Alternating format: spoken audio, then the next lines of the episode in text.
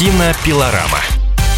Знаменитый французский режиссер Люк Бессон дал эксклюзивное интервью журналисту «Комсомольской правды» Стасу Тыркину перед премьерой своей новой картины «Валериан и город тысячи планет». Вдохновленная французскими комиксами 1970-х годов, новая фэнтези автора «Пятого элемента» называют самым высокобюджетным, независимым, то есть снятым вне голливудской системы, фильмом в истории кино.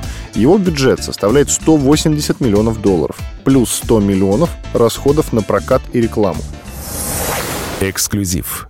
Ваш предыдущий фильм «Люси» стал глобальным хитом, собрав огромную кассу в 450 миллионов долларов при бюджете всего в 40. Но вы не даете себе почивать на лаврах. Почему? Из-за удовольствия. Удовольствие пробовать что-то новое.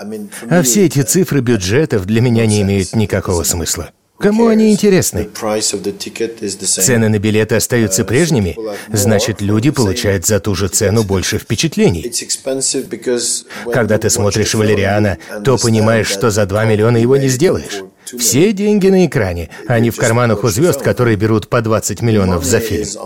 Если человеку не интересно такое снимать, то он и не ввяжется в эту авантюру. Ясно, что вы воплощаете на экране свои детские мечты, но делаете это, отлично совмещая детские фантазии и взрослый бизнес. И да, и нет. Валериан родился очень органично. Когда у меня был сценарий, состав исполнителей, когда были нарисованы все компьютерные персонажи, я поехал совсем этим на Каннский фестиваль и пригласил 80 дистрибьюторов со всего мира. Я рассказал им об этом проекте, показал все, что у меня было. Им оказалась интересна эта история. Она показалась им ни на что не похожей. Это действительно нетипичный комикс о супергероях в трико. Люди подключились к проекту, захотели в нем участвовать, объединились вокруг него. Каждый из них дал какое-то количество денег на производство, но я никого не заставлял это делать. Если бы им не нравился проект, фильма бы просто не было.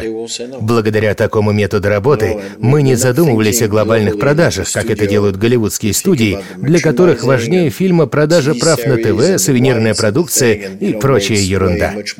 Мы не особо знакомы с комиксами, по которым снят фильм, но мы способны уловить отсылки к «Звездным войнам» и «Аватару». Насколько они были важны для вас?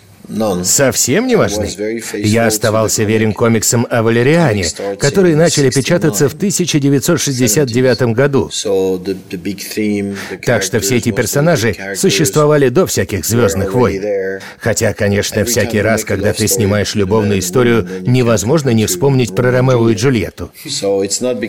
Да, в кино существует несколько космических опер, но это не значит, что они как-то связаны друг с другом. Я обожаю «Звездные войны» Лукаса, Маркса. Но это фильм о борьбе добра и зла.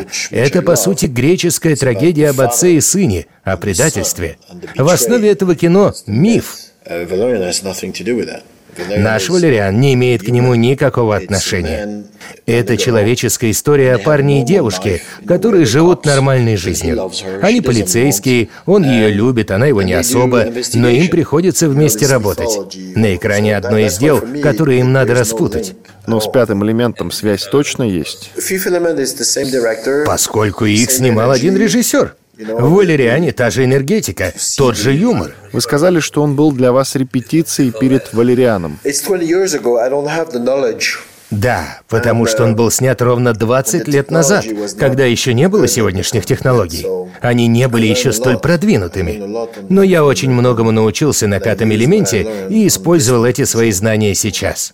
Правда, что на этот фильм вас вдохновил визит на съемочную площадку «Аватара»? Нет. Джеймс Кэмерон был достаточно добр, пригласив меня к себе на съемки. И когда я увидел, как работает Кэмерон, я просто понял, что человечески это возможно, делать то, что он делает. Потому что если сидеть и фантазировать, то кажется, что это нереально. Страшно даже пытаться сдвинуть с места такой проект. Но ты оказываешься на площадке и узнаешь то, к чему привык. Оператора, техников и все остальное. И понимаешь, что такой фильм можно снять, что это вопрос подготовки и времени.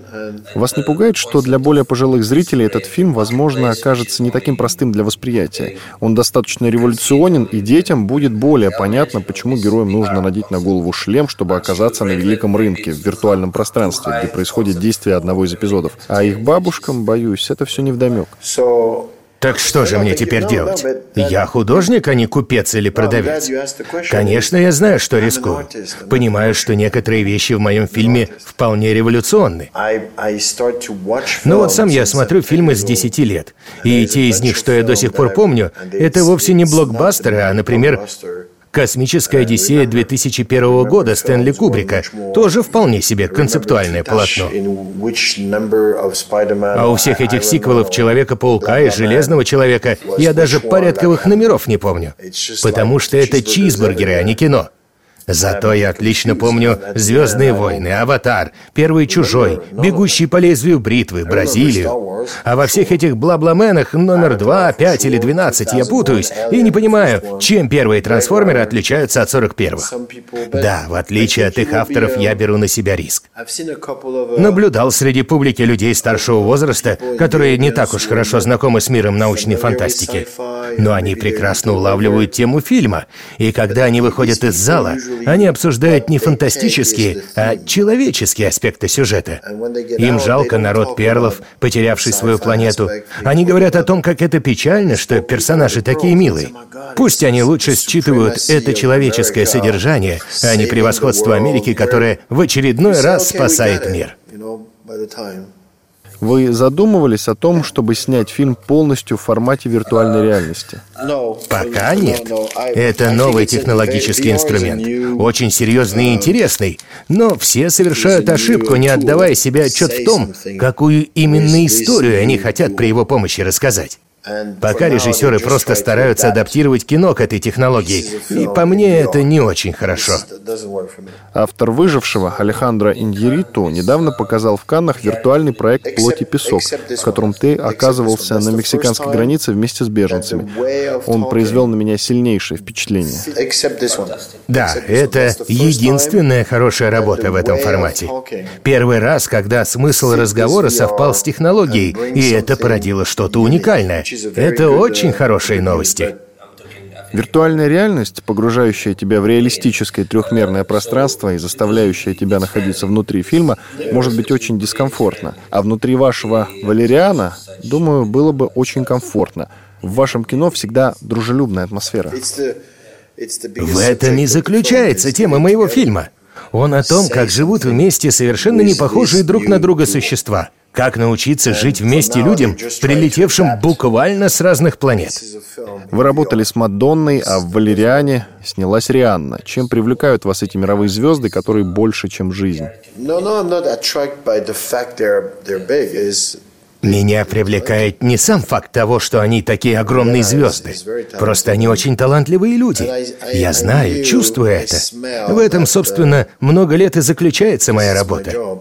Когда я встречаю кого-то, уже через несколько мгновений я могу сказать, есть ли в человеке что-то интересное с точки зрения кино, может ли он быть актером. Я всегда чувствовал, что Рианна может играть в кино. И думаю, не ошибся. В этом фильме она очень хороша.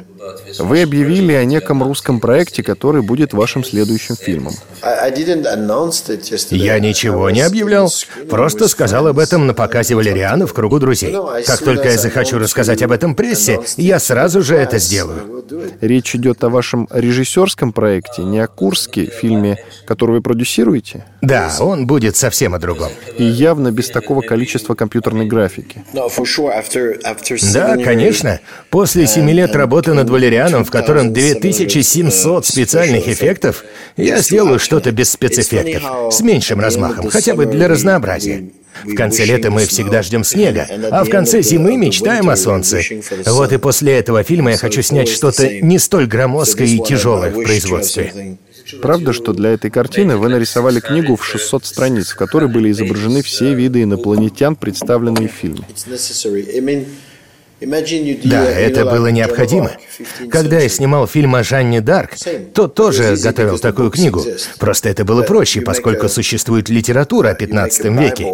Я создавал своего рода Библию, в которой было все, что я мог найти о 15 веке, и давал ее актерам, чтобы они ее изучили и имели представление о том, что творилось в те времена во всех возможных нюансах. А книг о 28 веке пока еще нет. Поэтому мне пришлось полностью придумать и нарисовать этот мир и рассказать, что в нем происходило. Я написал историю о том, что происходило в межгалактическом мегаполисе Альфа год за годом, чтобы актеры представляли себе, в каком мире живут их персонажи. В прошлом нашем интервью вы сказали, что Россия и Франция были близки хотя бы потому, что только в этих двух странах знают и любят Луи де Фюнеса. Думаю, наши народы действительно очень близки. Не правительства, от которых никогда не знаешь, чего ждать, а именно люди — мы любим русских. Они сильные, хотя иногда с ними непросто. Иногда это тяжелые, мрачные люди, но за ними всегда что-то стоит, что-то реальное. А если сравнить наши культуры, два лучших в мире балета — это ваш Большой театр и наша парижская Гранд-Опера. В литературе то же самое. Невероятные писатели и в той, и в другой стране. Живопись, музыка потрясающие и у вас, и у нас. Так что мы очень недалеки друг от друга. Мы до сих пор чувствуем свою близость с русскими. Кинопилорама.